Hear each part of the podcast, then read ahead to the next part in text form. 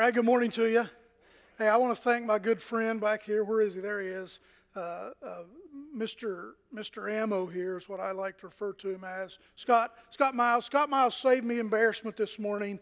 I hurriedly put my microphone on and I sat down here waiting on my moment to come up here and, and all of a sudden Scott came up and he come over to me and was like and he was like, Your collar's a mess. And he so th- he helped me out. He straightened it out, and I wouldn't have noticed that. I would have stood up here, and you all would have thought, boy, uh, Arlene didn't give John enough care this morning when she was uh, getting him dressed to get him to church. But uh, uh, uh thank you. You don't know how many times preachers have, have stood up uh, with something out of place and it causes a problem. So there may be something else, but at least my collar's straight. So thank you, Scott, for, uh, for that.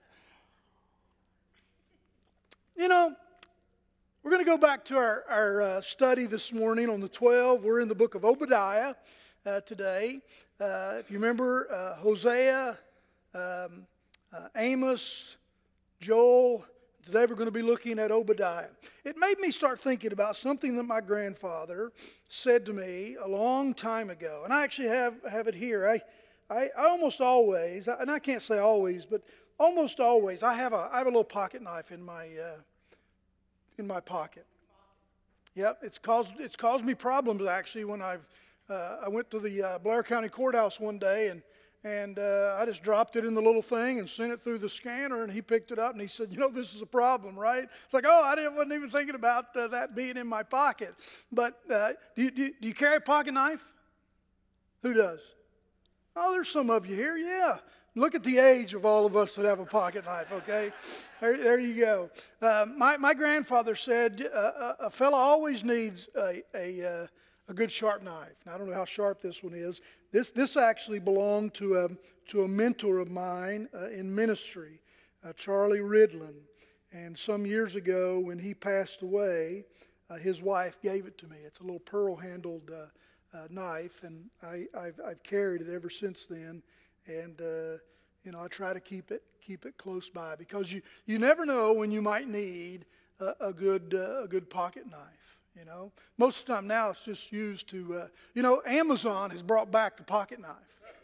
Right, because people need a pocket knife to, to get into those uh, to get into those boxes, and that's that's mostly actually what I use it what I use it what I use it for. Now, what's what's the spiritual application of that? Well, well here it is.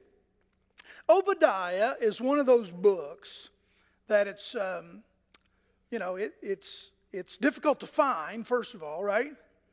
Um, and secondly, it, it is a, uh, a rather obscure book. It's the, it's the smallest book in the Old Testament, just one chapter, 21 verses. Starts out by saying a, a vision of Obadiah. We know very little about him.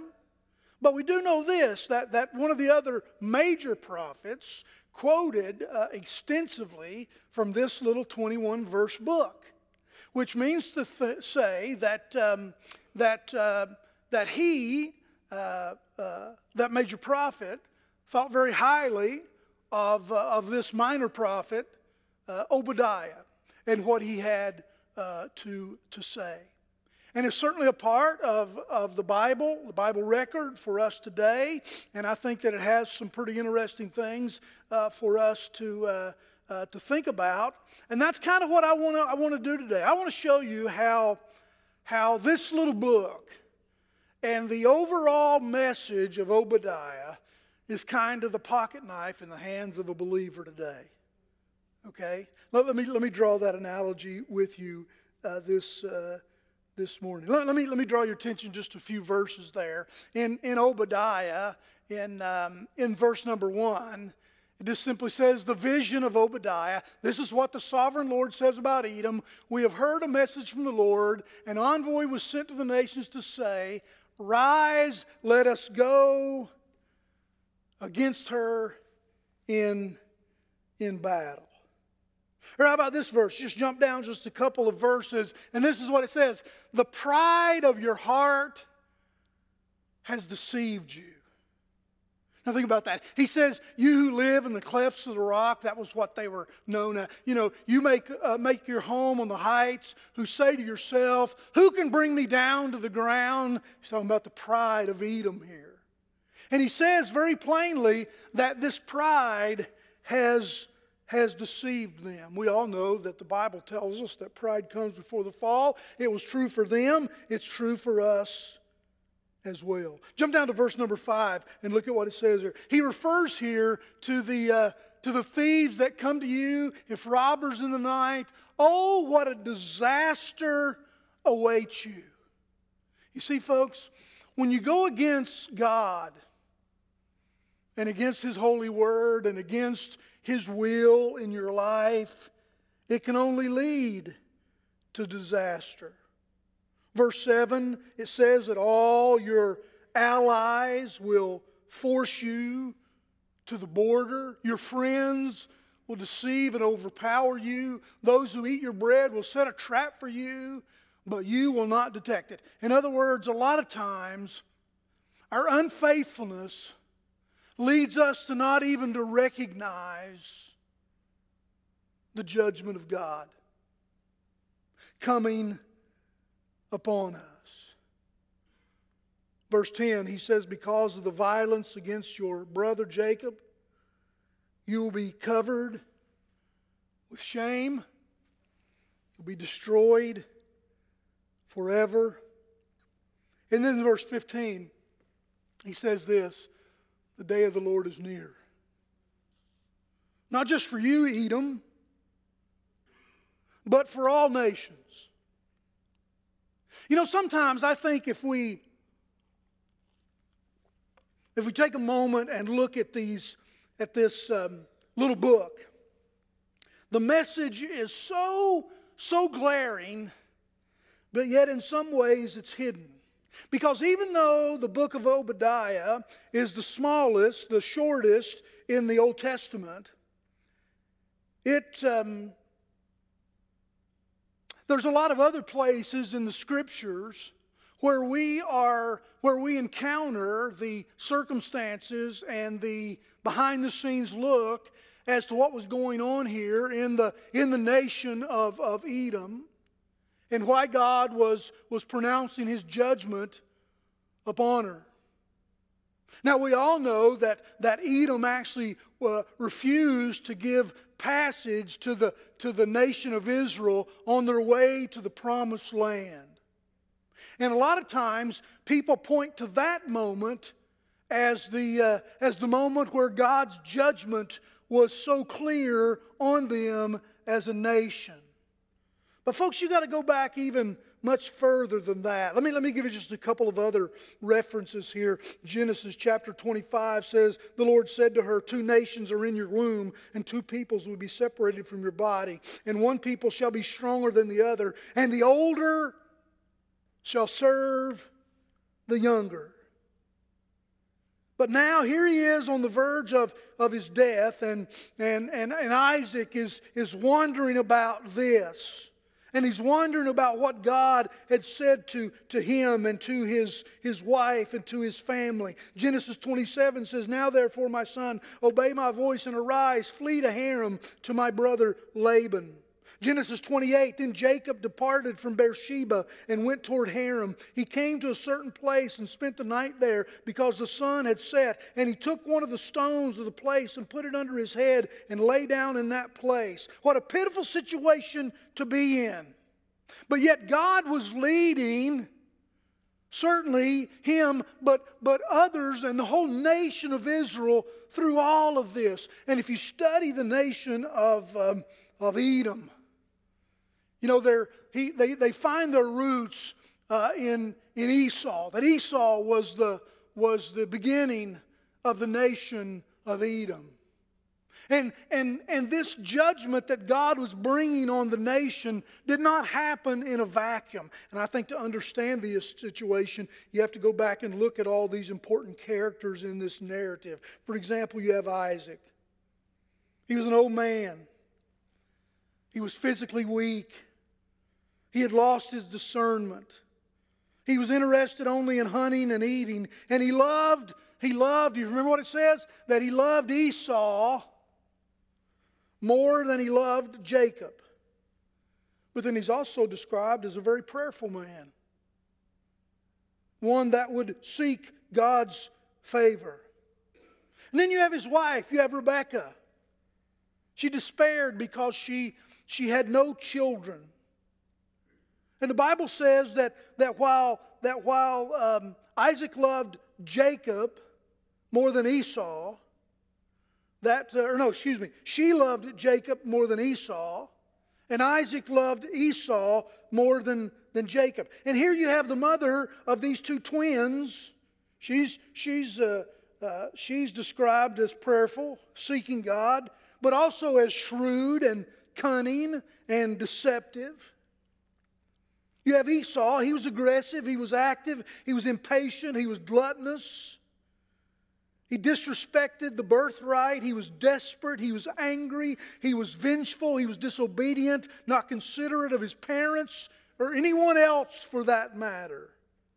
But then you have Jacob. He's described as peaceful, not active, obedient to his mother, taking advantage of others' weakness, deceitful, cunning, and very much a liar.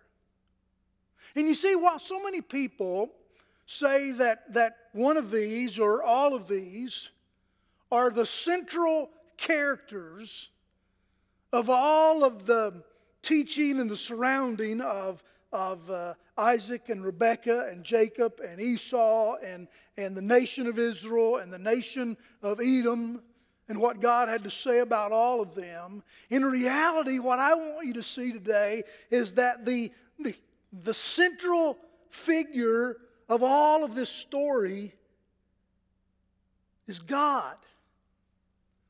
And it's about the faithfulness of God.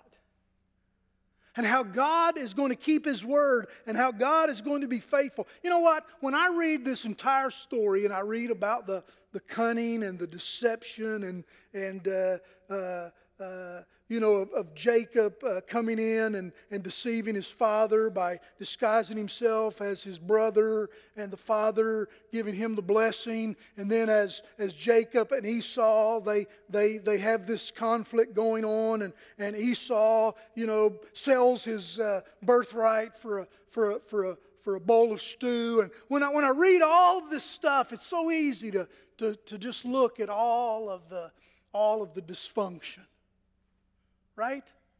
Anybody want to identify with a dysfunctional family?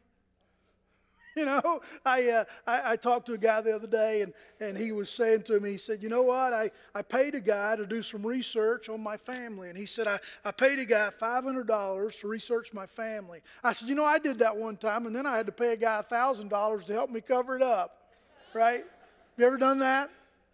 You know, you, you, you, you get the digging very much, and, and we human beings, we always, we always just make life messy. I used to tell my six siblings, listen, mom loves me best, you guys just need to deal with it. Okay? And I, I knew that wasn't, wasn't true, but, but in sibling rivalry, you know, that's, that's the way we, that's how we find ourselves. You know, we're always trying to, to, uh, to get in a better position, to receive a better blessing, to get something nobody else has, to think that someone thinks, you know, this, that, or the other about us. And, and Isaac and Rebekah and Jacob and Esau and everything that surrounded all of that, I just wonder sometimes how God didn't just wipe his hands of them. I mean, I ask myself about faithfulness, and I say, why was God faithful to them? Did they deserve faithfulness? Did they deserve love and compassion and forgiveness? You know, it seems to me when you read this story that they were just a mess. And they had created the mess. But then here's God. You know, when I read when I read the book of Obadiah, that's what kind of what comes to me.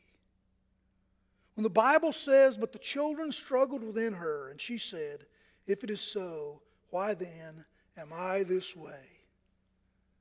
The struggle and the, the, the stress and the conflict that came into the lives of these folks, it started before they were ever born. And you know, it's not a, it's not a subject that is unheard of in the Bible. You have Jacob and Esau. You have the, you have the, the, the, the, the stress and the tension between the seed of woman and the serpent in the garden. You have Cain and Abel. You have Isaac and Ishmael. You have Abraham and Lot. You have the Israelites and the Canaanite. There's, an all, there's always a battle going on in the, in, the, in the Bible around the characters that are in this story. But as always, then there's God. In a sense, Jacob parallels Adam in that Adam tried to gain blessing but fails and falls into a crisis and flees to save himself from God and the wrath of God. And Jacob here is, is kind of the same, same way. But you know what, folks? I just want to celebrate with you today. You know, the faithfulness of God. And how God dwells and interacts with his most unfaithful creation. I mean, do you ever, do you ever just wonder how in the world does God put up with us? How in the world does the Bible say over and over and over again that while we are unfaithful, God is faithful? While we are disobedient, God always offers us another chance. While we don't treat other people the way that, that uh, we know we should, God always treats us with love and grace and kindness and mercy. I find it interesting that when Jesus interacted with the woman at the well, he interacted with her in a way that was foreign to the people that believed in him. They wouldn't even go through the area they wouldn't even stop and, and give a, a Samaritan woman the time of day, but yet Jesus does. Isn't it amazing how so often when we interact with people, people come away not with the love and grace and mercy of God, but something else? You see, that's the, that's the, that's the story that I get here. That's, that's why this story is the, is the pocket knife of the believer today. Because even though we, we do the same thing that they do here, we, we, we connive and we, we deceive, we even, we even lie, and we think that we're the favorite and we deserve the favorite status of our Father, even our Father in heaven. But yet, through it all, that when I come to this story, I wonder why in the world God, God gave any of them the time of day. Because they all were full of deceit and didn't really care about each other the way that God wanted them to. See, see, that's why I'm saying here that, that the overall the character that we should focus on in the book here, it isn't Edom. It isn't, the, it isn't Obadiah, the, the prophet. It isn't going back to Genesis and looking at this story between the brothers and their birth and their parents and, and all of that. It's not thinking about, you know, that they, they turned their back on Israel and wouldn't let them cross their land to go into the promised land, that they had to go uh, a, longer, a longer way. It's none of that. It's, it's to highlight the faithfulness of God and how God will always be faithful, even, even when we are, are not. You know, I, I had a conversation with a local uh, pastor recently.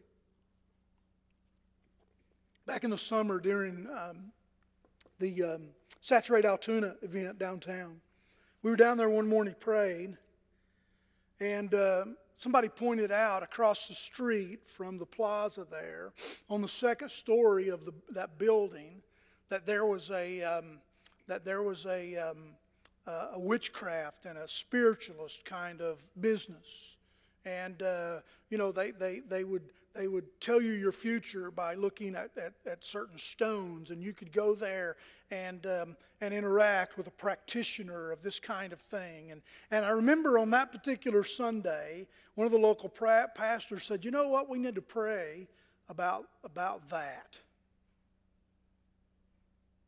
And I ran into a guy this week who bought that building. And guess what? The witchcraft place is gone. Matter of fact, he told the story. He wasn't sure how he was going to get them out because they had a, a long lease that they had leased that building to, uh, to be able to use. And he said after he bought it, he met with all of the different businesses that were in this particular building. It's a three story building, quite nice. It's now the Joshua House, by the way. And um, uh, he, he told me that, uh, and he told me this morning actually, he told me that uh, when, he, when he bought the building, he met with all the tenants of the building, and one of the tenants was the, was the lady that was this, this witchcraft practitioner and uh, Reiki kind of uh, thing. And um, uh, he was wondering how that he could, he could get out of this lease and everything. And he said the first thing that she said was, she said, You know what? I don't want to be here anymore. Didn't give a lot of reason. Just wanted to know if she could get out of her, her, her lease. You know what he said? Absolutely. You know what it tells me, folks? When the Holy Spirit walks in, darkness has got to flee. You know what? When you, when you highlight the faithfulness of God rather than the ugliness of anything that's going on around you, or even the stress and the, the division in a family like this one, if you can highlight the faithfulness of God, that God is going to be faithful, that He's going to bring it back by about, that His promise is going to be true, that even though, even though these, this family kind of misused the, the, the, the Father's blessing, He was still faithful. And even though you can look at this story and think, you know what, that he didn't deserve the, the faithfulness of God. He didn't deserve the blessing of God. They don't, you know, all the, you can still thank God that God is a God that is faithful. So you know what? Here, think, think about this, folks. Here, here's the two questions I think that we need to ask ourselves. Do we seek our own way? Or do we just marvel in the faithfulness of God? Isaac and Rebekah, Jacob and Esau, the Edomites, the Canaanites, the Israelites in many ways and many times. Abraham certainly when, you know, and he, he God said, I'm going to make you a faithful nation. And, and uh, Abraham and Sarah said, you know what, we've been waiting a long time. Hey, but how about taking my, my handmaiden here and let's help God along in this. That even though when we do things like that, that are so outside the total and the ultimate will of God, God still comes alongside of us and is faithful to his promise. You know, someone once said that the longer that I live, the more that I realize that none of us deserve the place that God is preparing for us. But even in spite of all of our unfaithfulness, God has always been faithful. He's always kept his word. And you know, when the, when the book of Obadiah opened up, opens up and says, This is the vision of Obadiah, that was the vision. The vision was seeing the faithfulness of God through any and everything in a person's life. And as they live, and as they mess up and as they make life messy, God still comes back around. You know, I think about, I think about the uh, Apostle Paul. Now, think about how the Apostle Paul, you know, he tried it both ways. He tried to find God and, and trust God and be faithful to God by being a, a committed Pharisee. But then he finally understood that what it means is not by, not by living the life of a Pharisee, but living the life of grace.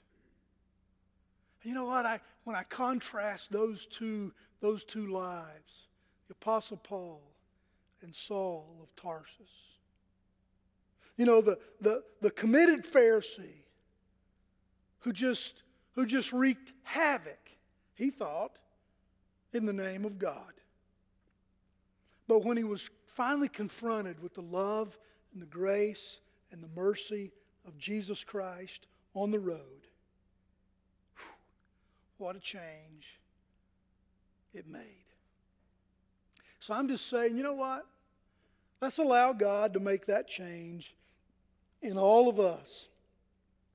Not to make ourselves the center of God's story in any way, but to highlight His faithfulness and to use that, that pocket knife of the faith, that faithfulness of God in our lives every day, to open up things to us and to help us realize really how blessed we are because of the faithfulness of God. God is faithful. It's said it in the scriptures for all of eternity. There's been lots of songs written, lots of hymns written about the faithfulness of God. But really, the ultimate, the ultimate testimony of the faithfulness of God is your life and mine. And understanding His great faithfulness to us, in spite of how we oftentimes don't recognize that He is the lead character in our story. Let's pray. Father in heaven, God, give us the awareness for us to realize how important it is that we understand the faithfulness of God. God, we, we so often disobey you. We so often walk away from you. We so often malign others that uh, that are seeking you. We easily criticize, Lord. We easily whew, just cause conflict in, in and around our families, even, Lord, in our church. But God, help us to, to know that you are the true and faithful one. And God, may our understanding of your faithfulness realize how greatly blessed that we are today. That, Lord, you never walk away from us. You never wash your hands of us. You never say, uh, enough is enough. But that, Lord, you're always there, ready to hear our prayers, ready to hear our confession, so ready, Lord, to offer your forgiveness. So, God, there's not a one of us here this morning that doesn't need, need that. So, Lord, I pray that we all could reach out to you and both understand and appreciate and be energized by your faithfulness, Lord, to us in life. Lord, Edom is no more because of the promises that you made. And I pray, Lord, that we would understand that there are great consequences. There are great consequences that goes with walking away from your faithfulness. So, God, may we repent of that and live, Lord, like you want us to live, loving you, faithful to you, Lord, all of our days. In Jesus' holy name we pray. Amen.